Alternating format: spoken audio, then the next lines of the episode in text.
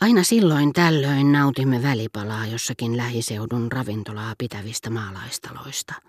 Niitä oli useampia. Ecor, Marie-Thérèse, La Croix d'Erlon, Bagatelle, Californie ja Marie-Antoinette. Viimeksi mainitun tyttöryhmä oli valinnut kantapaikakseen. Joskus taas, sen sijaan että olisimme menneet ravintolaan, päätimmekin kiivetä ylös rantajyrkänteelle ja istuuduimme perille päästyämme ruohikkoon avaamaan voileipä- ja torttukääröjämme. Ystävättäreni pitivät enemmän voileivistä ja hämmästelivät nähdessään minun syövän vain sokerilla goottilaisittain koristellun suklaaluomuksen tai aprikoositortun. Asianlaita oli niin, ettei minulla ollut mitään sanottavaa salaattia ja juustovoileiville, tietämättömälle ja uudenaikaiselle ravinnolle. Mutta leivokset olivat puheliaita ja kakut tietorikkaita. Jälkimmäisissä oli kerman kylläisyyttä, ensin mainituissa taas hedelmien raikasta mehua, ja kumpaisetkin tiesivät kertoa Combreesta ja Gilbertestä, eikä vain Combreen, vaan myöskin Pariisin Gilbertestä, jonka iltapäiväkutsuilla olin niihin tutustunut. Niistä muistuivat mieleeni tuhannen ja yhden yön tarinoilla kuvitetut jälkiruokalautaset, jotka niin suuresti huvittivat aiheillaan Leonitätiä, kun Françoisin tuomalla tarjottimella komeili milloin Aladin ja taikalamppu, milloin Alibaba ja 40 rosvoa, milloin taas Sinbad merenkulkija lastaamassa aarteitaan laivaan Bassorassa.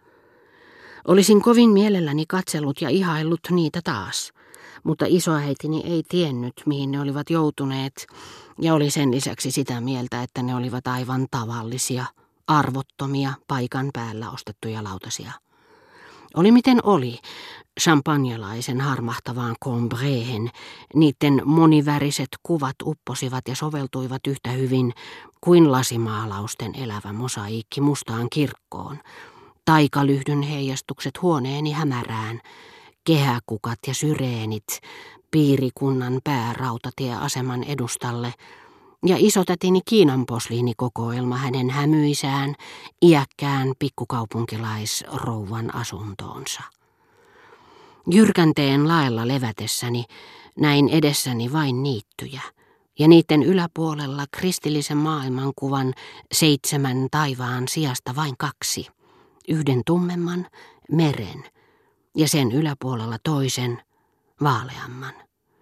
Nautimme välipalaa, ja jos sattumalta olin tuonut mukanani jonkin vaatimattoman pikkuesineen, josta saattoi olla tytöille hupia, ilo levisi niin rajusti heidän läpikuultaville, äkisti punastuneille kasvoilleen, ettei heidän suullaan ollut voimaa pidätellä sitä, vaan se pääsi ilmoille naurun pyrskähdyksinä.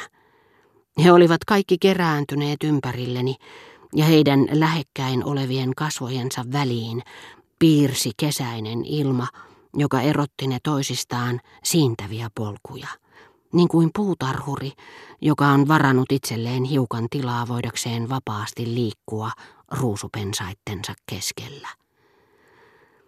Kun eväät oli syöty, me leikimme seuraleikkejä, jotka siihen saakka olivat tuntuneet minusta ikävystyttäviltä, joskus jopa niinkin lapsellisia kuin kuka nauraa ensimmäisenä tai sormus on kätketty, joista nyt en olisi luopunut mistään hinnasta. Nuoruuden aamurusko, jossa näiden tyttöjen kasvot vielä kylpivät, mutta jonka ulkopuolella iästäni huolimatta jo olin, valaisi kaiken heidän lähettyvillään ja sai niin kuin joidenkin primitivistien sulavapiirteisissä maalauksissa heidän elonsa ja ilonsa vähäisimmätkin vivahteet erottumaan kultaista taustaa vasten.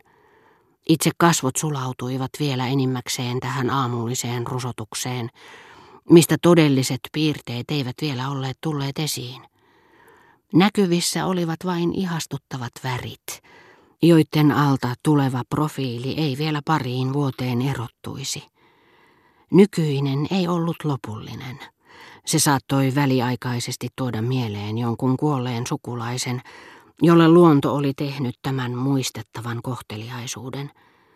Se tulee nopeammin kuin uskoisikaan, aika jolloin mitään ei ole enää odotettavissa, ja ruumis muotoineen on jäykistynyt liikkumattomuuteen, joka ei enää yllätyksiä lupaa jolloin menetämme kaiken toivon nähdessämme niin kuin puissa keskellä kesää kuolleita lehtiä, hiuksia, jotka harvenevat tai harmaantuvat nuorekkaitten kasvojen ympärillä. Niin lyhyt on säteilevä aamu, että lopulta tulee rakastuneeksi vain aivan nuoriin tyttöihin, joiden ruumis on vielä muutosten alainen niin kuin kallisarvoinen rakennusaine. He ovat taipuisaa mukautuvaa materiaa, ohimenevän, mutta kaikki voittavan vaikutuksen muokattavissa.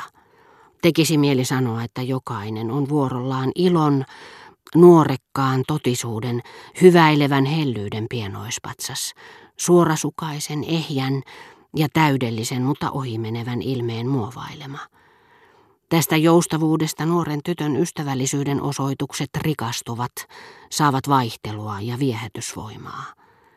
Tietenkin ne ovat välttämättömät myös täysikasvoisessa naisessa, ja se, jota emme miellytä, tai joka ei näytä, että häntä miellytämme, saa silmissämme ikävän yksitoikkoisia piirteitä.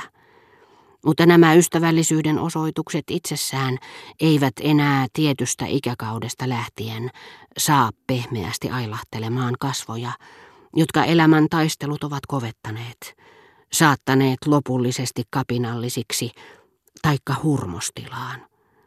Ensiksi mainitut, sen alituisen tottelevaisuuden voimasta, joka alistaa vaimon miehensä tahtoon, muistuttavat enemmän sotilaan kuin naisen kasvoja – Jälkimmäiset taas, jotka äidin jokapäiväiset uhraukset lastensa puolesta ovat muovailleet, ovat apostolin kasvot.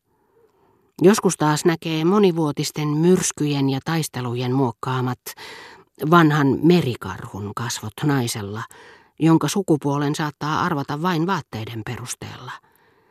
Luonnollisesti jonkun naisen hellyyden ja ystävällisyyden osoitukset voivat vieläkin, jos häntä rakastamme, sulostuttaa monin tavoin hetket, jotka vietämme hänen luonaan. Mutta hän ei ole meille sarja erilaisia naisia.